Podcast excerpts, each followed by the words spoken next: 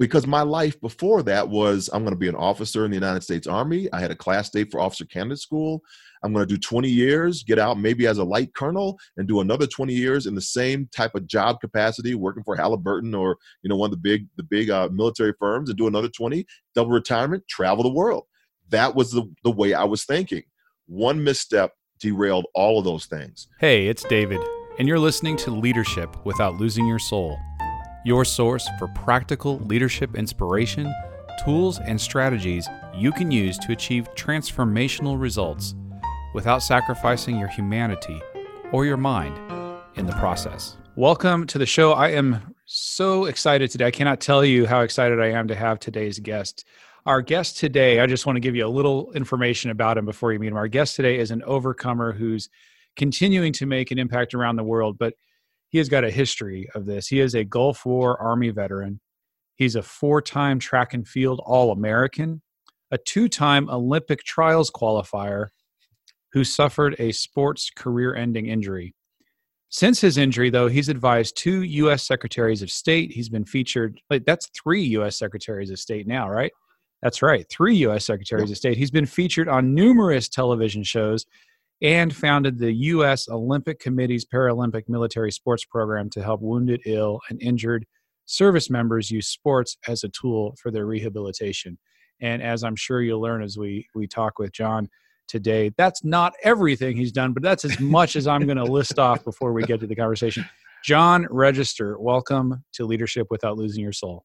David, you know, this is such a great opportunity. You are doing such a positive work in the community, and you're really helping leaders see where they need to go and the directions that they need to have to actually elevate their people. So, thank you for the work that you do. I'll back at you, man. So, John, uh, we're going to get into talking about uh, resiliency and, and creating your new normal and uh, things I think that are very topically relevant for every leader who's listening this in real time, as well as those who are going to come across it a year or two from now. Yeah. So, but before we do any of that, one question that I ask every guest, I'm going to ask you is what is your earliest memory of yourself as a leader? That's great question. I, I think the the earliest memory I have is when I had my red flyer wagon and I was uh, did two jobs. One was I was uh, doing a newspaper route when I was a kid on the west side of Chicago, so I delivered the papers really fast on the west side. Uh, but also having being an entrepreneur uh, at a really early age, I had a lemonade stand would catch all the people coming off the L train down Ridgeland Avenue, and I would sell to those individuals. So that was leadership lesson number one. What I learned from that, though, drove my whole like the, the next i always think about this is i got competition one block ahead of me. And uh, one of my customers faithful customers came and said hey you got some competition. They're selling and getting your customers before they get to your block. So what you should do is take that red flyer wagon and go up to the l stop go around the backside sell there and you get them going both ways. And i remember saying oh my gosh it's about location it's about how to to market and how to how to get yourself ahead of time and doing so well with your customers that you have that they will tell you and give you the secret sauce of what they know to beat your competition. Thought that was it was invaluable at seven years old. Seven years old and you were being you were learning strategic sales leadership advice from your customers. That is from fantastic. my customers Wow, that what a great lesson to learn so early. I mean, you know, uh, there are so many people who still don't know that lesson now, well into adulthood, right? What a gift! That's fantastic, and and so, certainly something that you have used as you've looked for other opportunities in life. You know, so leaders right now are facing a lot of change. Um, some of that change is good. We've got right now leaders who uh, are, you know, we were talking before the show, who are facing overwhelming demand for their services in the current Absolutely. environment. Um, we've got others who are scared and frightened and, and dealing with tremendous change and don't know what tomorrow holds and uh, and are just trying to get day, get by and get their team through day by day. Absolutely. Um, and then we've got others who, you know, are their big challenges that they are having to lay people off and let people go and they don't want to, but that's they're furloughing and we don't know how long this is going to last and uh, and so we've got leaders in a variety of different circumstances right now, mm-hmm. from massively stressed to massive change to massive sadness. And so we don't know how long this goes. We don't know what the new normal exactly looks like. But one thing I do know, John, is that you are an expert in the new normal. And so I'd hmm. love for you to share a little bit about your story and how you got to be an expert in this. And then let's we'll dive into how leaders can can benefit from some of the things that you have learned. I, I appreciate that. It's I really owe it to my wife Alice. Uh, so I was a world class athlete, ran track and field for the University of Arkansas, was a four time All American, went to two Olympic trials, was in the United States Army training for my third Olympic trials when I misstepped a hurdle. I dislocated my left knee because of that misstep, and seven days later, subsequently, my left leg was amputated because of that uh, at my lowest moment when I was trying to understand and redefine myself. Who am I now? What's my identity? Will my wife still stay with me? Will my son still see me as his father? Do I still have a job in the army? Can I support my family? All of these things were in my psyche, uh, and they were driving me down a downward spiral to a, a negative place.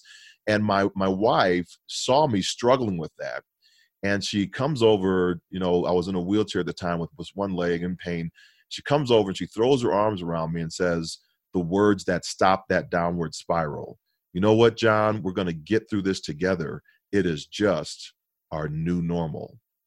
And that happened in 1994 on May 17th. And that was my ground zero. Everything else began to build upon that.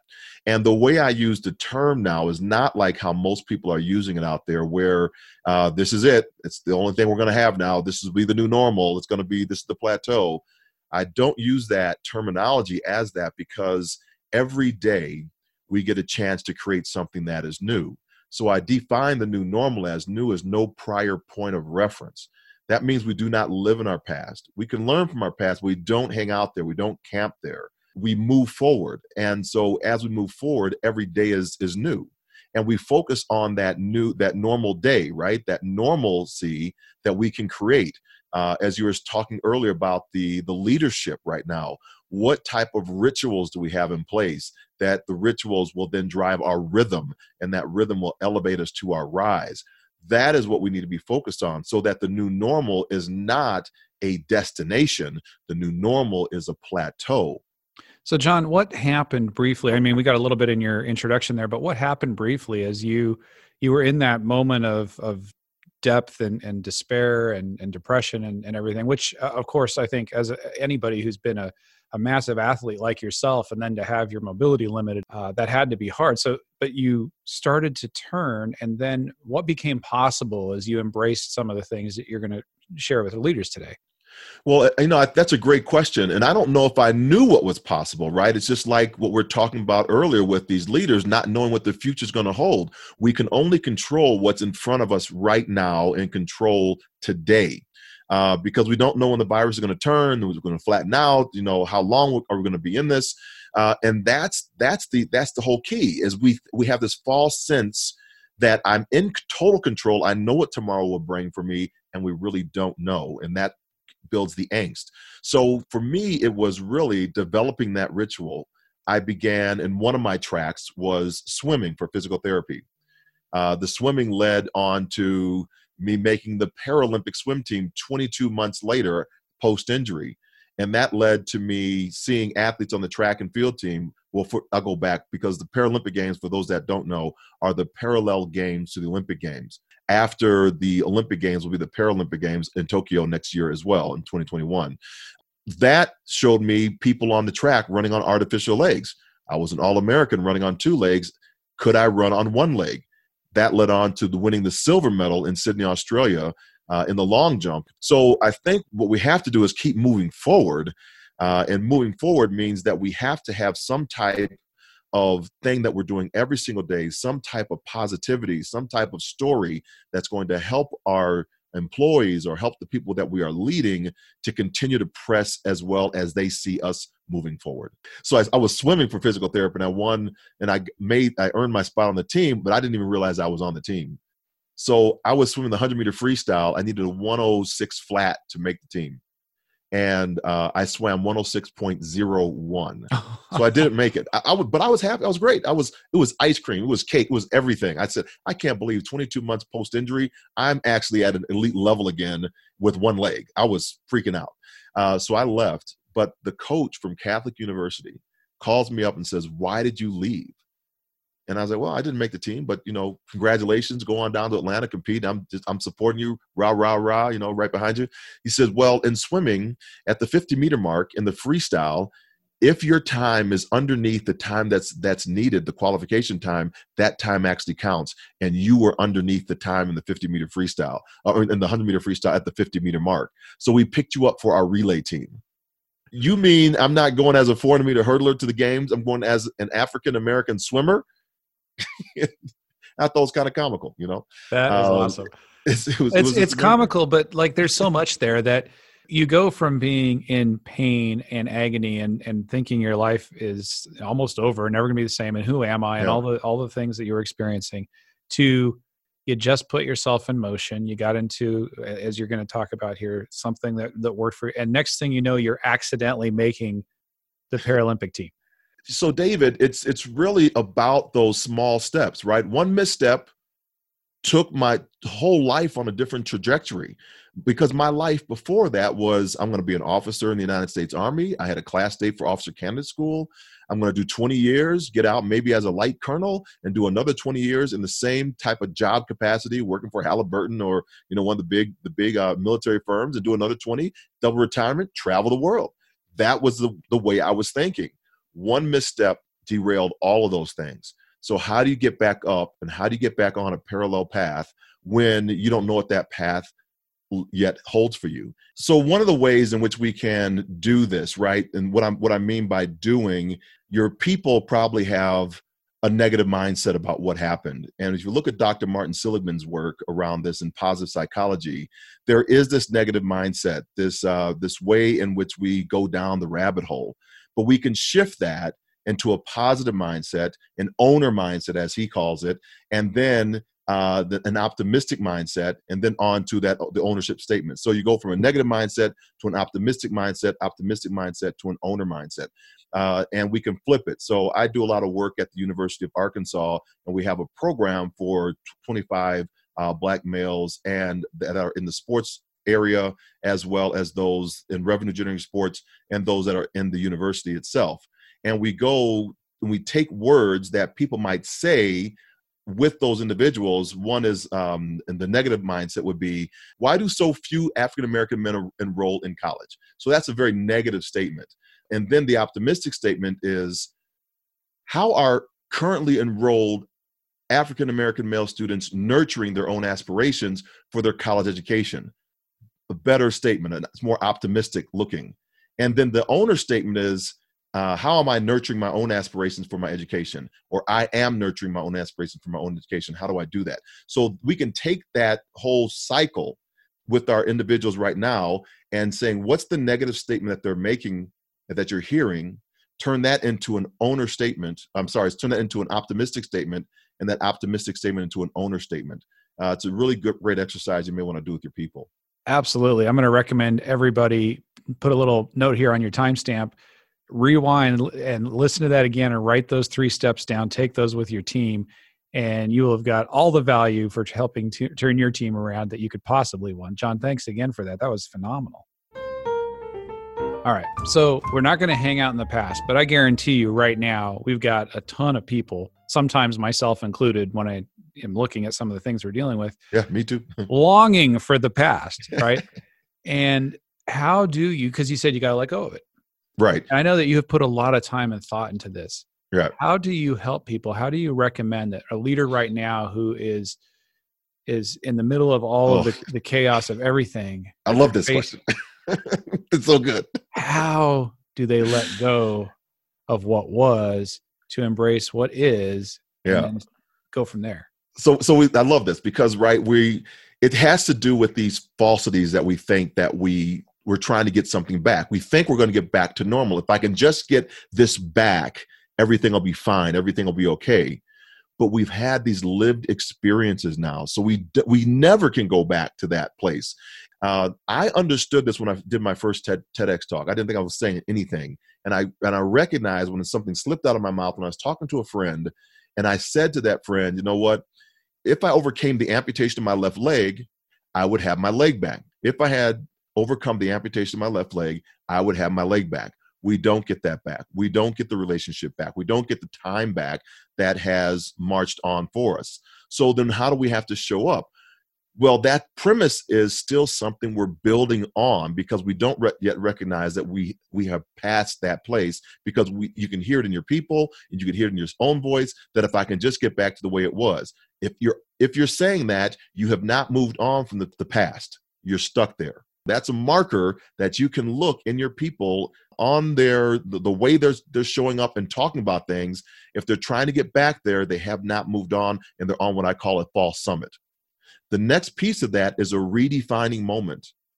And that redefining moment is trying to understand how do I show up in this new environment? For me, it was, does, how, is my wife going to stick around? All those questions I had. How do I show up as a new amputee? Am I going to listen to the other people, other individuals who are trying to hold me back or try to fit me into their box, believing for me what I can or cannot do, which is often based upon what they believe they could or could not do if they were in my situation? Or is it society? Do i listen to society? What is society saying? What's the stock market saying? S&p 500 uh, what you know all the things that i'm listening to that are driving me. Cnn fox news. What am i listening to in society that i really don't have too much control over that's driving my fears and the way i'm showing up in my redefining moment? The question though of what you do in that moment is you have to choose whether it's three seconds three hours three minutes three days three years afterwards you have to choose what it is in your life that you are going to amputate to embrace this new normal mindset. And it's individually for each one of us. We have to make that choice that we're going to release that thing that's in the past that's holding us back, driving our fears, and pushing us into that new normal existence. So, John, as you're thinking about the leaders who listen to this show, frontline leaders, mid-level managers, you got senior executives who are listening and confronting a very uncertain economic environment. Maybe Absolutely. their maybe their entire workforce is working remotely now, and they've been scrambling to get that together. And and I was just reading uh, uh, somebody saying the other day, you know, well, as soon as this gets, uh, as soon as uh, we get back to usual, back to normal. Yeah. And what you're saying is that's not happening uh, because right. time has passed. People have now had these experiences the world is going to be a different place for mm-hmm. everybody. Right. And so we've got to let go of that. Then what? Then what's the next step? As we let go of that and as you said amputate that and free ourselves to move forward what's the next step? How do you propose somebody starts from where they are right now which could be a place of of overwhelm or fear or mm. or exhaustion um, or uh, wondering if they're sufficient to what's ahead and what's yeah. the next practical step? Well, I think it's this time that we're in right now, right? It is almost a time uh, for some of respite. Let me explain what that what that means for me. A lot of times we're thinking about looking for the opportunities despite the obstacles, and we're ready to charge out and move out right right away. One of the things I think is really critical is how I look at resilience. Resilience is a different word for me. Most people think about it as like a rubber band snapping back to its original shape. Uh, I don't look at it that way because in my life, my rubber band actually broke. Many leaders are looking at that their life right now. Their the rubber band has broken. So how do I go with the normal resilience that I've been talking about and bounce back when my rubber band is, has lost its elasticity and it's broken now? And so one of the things that I share with with leaders now is that you have to look at that word resilience. And for me, I'm a hurdler, so and I still coach the hurdles in the hurdles it's a 10 it's a 10 barrier race. In the word resilience are 10 letters. And those 10 or 10 letters can represent a an acronym for you if you if you want it. Uh, my first one is in the r is a, it's a ritual that develops a rhythm that gets you into your rise. But before i even get off and start moving into some type of a ritual i look at what that word is and embedded in the word resilience also track and field analogy is when the the, the announcer is about to announce the race and the starter has the pistol in his or her hand, the announcer will say, Quiet for the start. And embedded in the word resilience is the word silence. How do we begin to hear our own voice first and understand what direction we might need to go off in? Most leaders begin to charge. How do I just bury my head down and start plugging holes? plugging holes. But before you start plugging the holes and the gaps and trying to figure out how you're going to keep that business afloat, you really have have to have to be in practice of hearing that own voice, your own voice. And I I have found that leaders just do not take that time because we're in execution mode all the time. We got to, to to make sure that we are the ones out front and leading and making sure the team is okay and hearing their voices. And yes, we have to do that. But first, we have to center ourselves because what however you show up, people will read that off of you and they will take that emotional connection and you might have a, a, barnstorm fire on your on your hands just because you didn't know how to show up in that environment because you did not take the time to listen before you actually execute it. And that can be different for everybody. Um, how many times do we get in the shower we have these great ideas? Most of our ideas come when we are relaxed we have placed ourselves in a position that we can actually hear our own voice and things start coming to us and we have a pad to write it down it's why I wrote this this this book, uh, Ten Power Stories to Impact Any Leader, uh, journaling your way to um, leadership success. Because I find that leaders just don't take that moment. These ten short stories just are impetuses. They are they're they're they're fire starters to get you to get that story out so that you can elevate your people even more so. I'm thinking about the just the times in my life where I have faced these kinds of transitions and um, and how valuable it was. And I didn't always go there first. Sometimes yeah. it took, you know, getting hit upside the head by circumstances to to stop me and get quiet and find and listen to my own voice and, and tap into my own values and get centered on what was absolutely most so, so, important. So let me stop you right there because I want to give an example, right? Because this is this can be for your leaders that are out there, it can be like, oh, this guy's telling me this stuff, and I really don't know who, who he is. In 2019, I was laid off from the United States Olympic Committee. It built all these amazing programs, and on January 4th at 12:30 p.m., right in the afternoon, in 34 seconds, I lost my job with the United States Olympic Committee. And you know what the, I did the next day after? I put this into practice because I had so many times before. So the practice can be a practice as well. And I went skiing. I went up to the mountains. I drove up there in the morning time uh, so I could think, I could just reflect, I could think what what are the next steps that I need to take. And I decided that that year of 2019 would be a full year of listening. In fact, it came out so well that one of my clients had me listen to their meeting for 3 days and then summarize what I heard. I had like 50 pages of notes, y'all. Uh, how do you summarize 50 pages of notes in an hour presentation? And I had all these notes, and really I understood from that point just how important it is to hear our own voice, calm ourselves so we can actually give direction, clear direction, so that that neural coupling is going in the right direction. We're all pulling together. Yeah, you know, it, it's certainly something that we've emphasized for leaders as we've been talking with people who are navigating the crisis or any time of rapid change and stress which is to manage your yourself and to show up with calmness and clarity because mm-hmm. otherwise as you mm-hmm. said that it re- everything resonates through your team. And if you're not calm and clear they're done. Absolutely.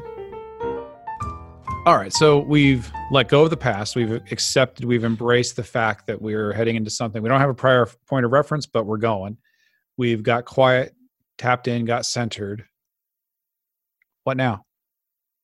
So now it's time to execute. It is time to move out. And I would recommend you take the small steps. And then this is where the risk taking comes. And risk taking is really hard, especially like you're in the banking industry or you might be in a, a place that's risk averse.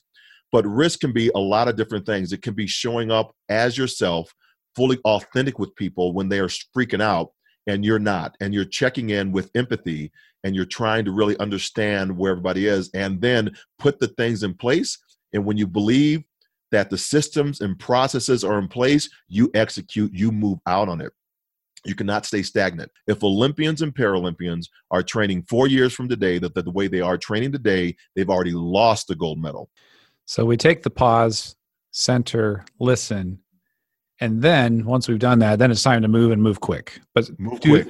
Do that with small small steps. Right. Because I think what so what happened so the reason I say that when I was building the Paralympic military sport program for the United States Olympic Committee, I can't go in there or could not go in there as John Register, silver medalist, Paralympic athlete because the gap for them on that bed fresh out of the war, it's too great of a leap. So I got to come to their level and empathize actually where they are. Maybe even bring my wife in to talk to their spouse, right?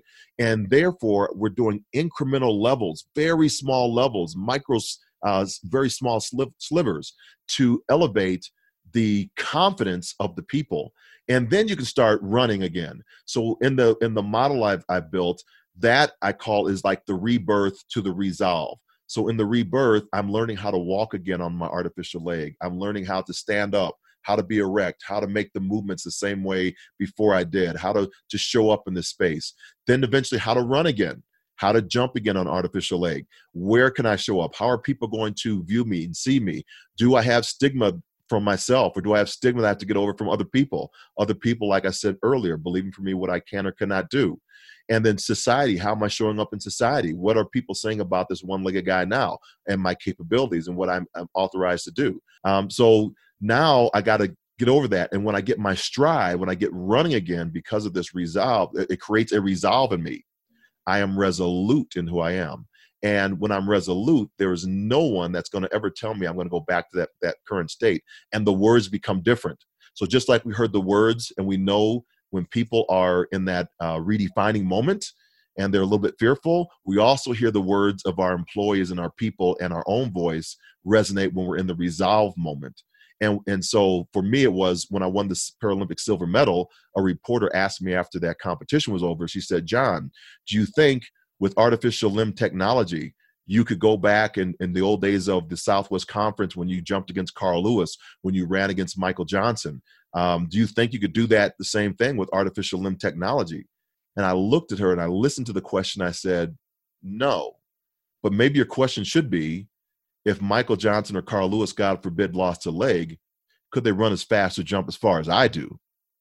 That's the language we want to hear in the catch up because now I am totally confident in who I am and I understand that everything might not work out right, but I know exactly where my business is going to be. I know exactly how I'm showing up for my employees. I know exactly that we are going to get out of this and we are in this together. And they believe it because they're now neural coupled with me because my story is strong, it's straight, and I believe it 100%. So I want to you know just take that to a practical level for yep. uh, some of our business leaders. So you know if you are struggling right now, and I heard this, I've heard uh, in conversations with leaders in the last week, I've heard uh, people struggling like, I don't know how to build or maintain our corporate culture when no one's in the same room. And to do anything, you have to like get on a call. You can't just, you know, the intangibles that circulate through the air. You know, from employees who are feeling, or managers who are feeling completely adrift and alone because their leaders are overwhelmed and they're not getting the one-on-one attention that they're accustomed to and meetings are being canceled and so they're feeling you know like gosh what do i do so from going from that reality right this moment to the confidence like john was explaining when hey could carl lewis be as good as i am? Like there's a, a huge gap between where you are now if that's how you're feeling and the confidence you're going to get to of hey no we've got rocking corporate culture. Let us show you how it's done for you know that if you're just now getting into the situation we know how to do it. Here's how you do it. And and talk to anybody on our team. They're going to be able to help you there's a there's a, a wide gap there and so what i hear you saying john is what are the small steps so maybe it's if you your people aren't accustomed to remote meetings and and using video conferencing technology. Yep. So it's starting there and having fun with it and playing with it uh, for a little bit to get people acclimated. Yes. From there, it's okay. Now, can we introduce some uh, some personal connection? Hey, what's that? You know, uh, we're you're hearing this, but right now John is on screen behind me, and there's a cello in the background. So it's you know maybe it's saying, all right, you know what? today we're going to start off our meeting by just one thing we're going to check on something personal with each person and uh, that's yes. on screen so you know what's that cello about john and then well you know then we go from there to okay let's tackle some business challenges or let's use the next element of the technology and do some breakout rooms and and let's increase step by step. You don't have to do it all at once that's right. but step by step. And that's just the technology. Then you've got the actual business challenges you're facing. And saw a leader the other day who did this brilliantly who said everything going on you know what we're going to do today? We're going to call every customer and we're going to ask this question. And they broke it down. They made it small with all the confidence and conviction that you're talking about. One question one answer and then that's it. We're out and so to be able to take one step at a time that's how you build what what John's talking about. So wherever you are, we just want to encourage you that the transformation to your new normal is absolutely possible and you can do it. John, one of the, the reasons that that I have found you um, to be such an inspirer over the years, um, for me personally and for other people, is uh, your sense of humor. And I, I don't. I wonder if you'd be willing to comment on. Sometimes it doesn't seem like you can have a sense of humor in dire situations. I mean, how do you joke about losing your leg or, you know, I mean, or or what's happening in the world right now? It's like where does humor come into all of this? That's great. Um, I, I think you know, humor. I've I've heard defined as pain plus time and so that's kind of how I, I look at it uh, definitely for me because it wasn't humorous when i first you know had the action. I wasn't cracking jokes. It was really quite painful. But as i began to get distance from it as i began as you were talking about those thin slices you know like malcolm gladwell talks about as you talk about moving up that ladder i was getting distance from it.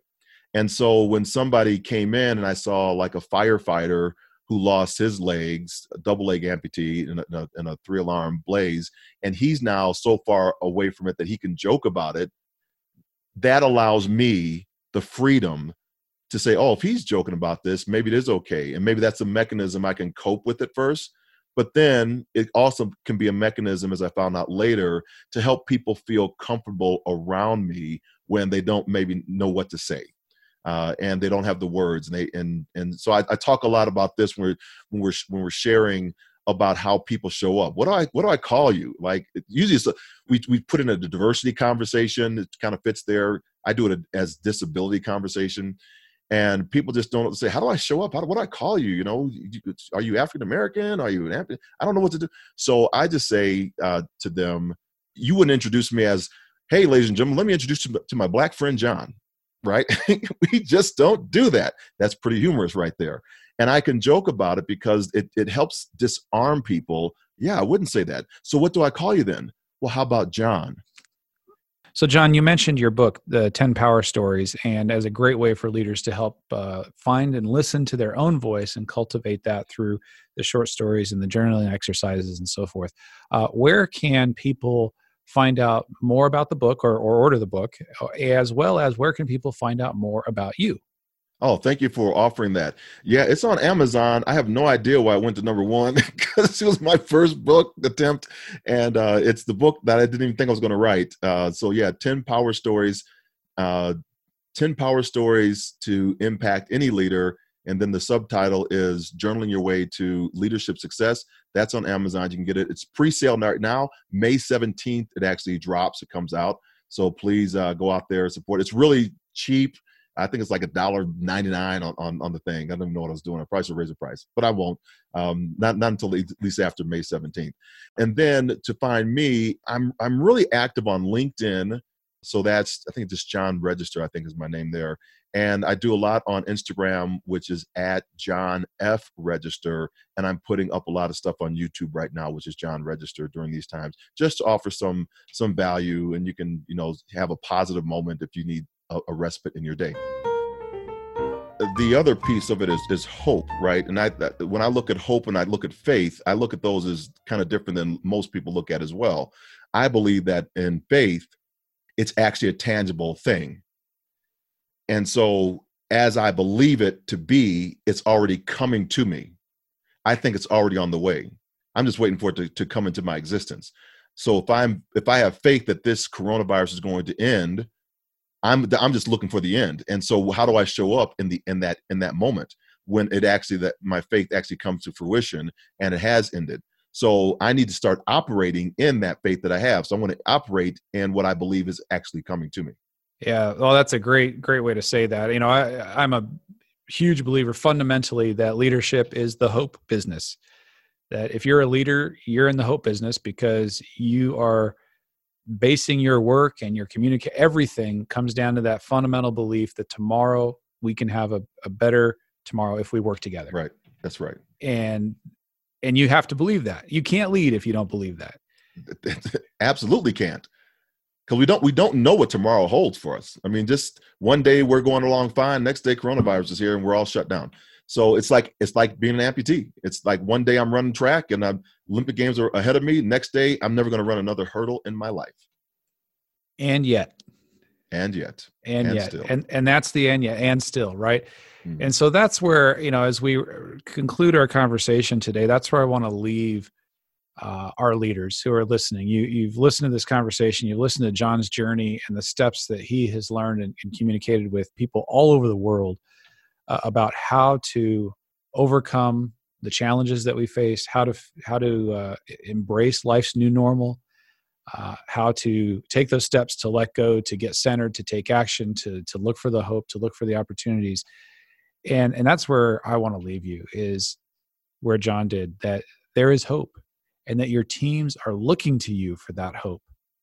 And I know John and I would want you to know that there is hope and that it's there for you if you believe it, if you're looking for it, if you embrace it. John, what uh, final words would you have to share with with everybody today?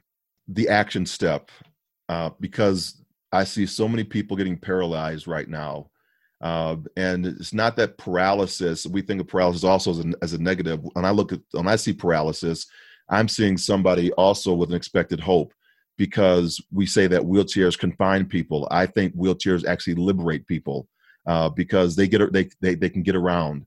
Uh, they're mo- they're more mobile than usually sometimes I am. The only thing that's limiting them is societal barriers or attitudinal barriers, and as I look at uh, kind of one of the mantras I have is go forth and inspire your world. And when I use that, it's very intentional as those five words. Go is your command. Forth is your direction. Inspire is your vocation your because it's personal to you and world because that is your sphere of influence and when you can master that when you have resolve and a resolute in that you will show up in such a powerful way not only for yourself your families but your employees and you will skyrocket and rise to heights that you never even thought possible. John thank you so much. Absolutely. Until next time be the leader you'd want your boss to be This podcast is a part of the C Suite Radio Network. For more top business podcasts, visit c-suiteradio.com.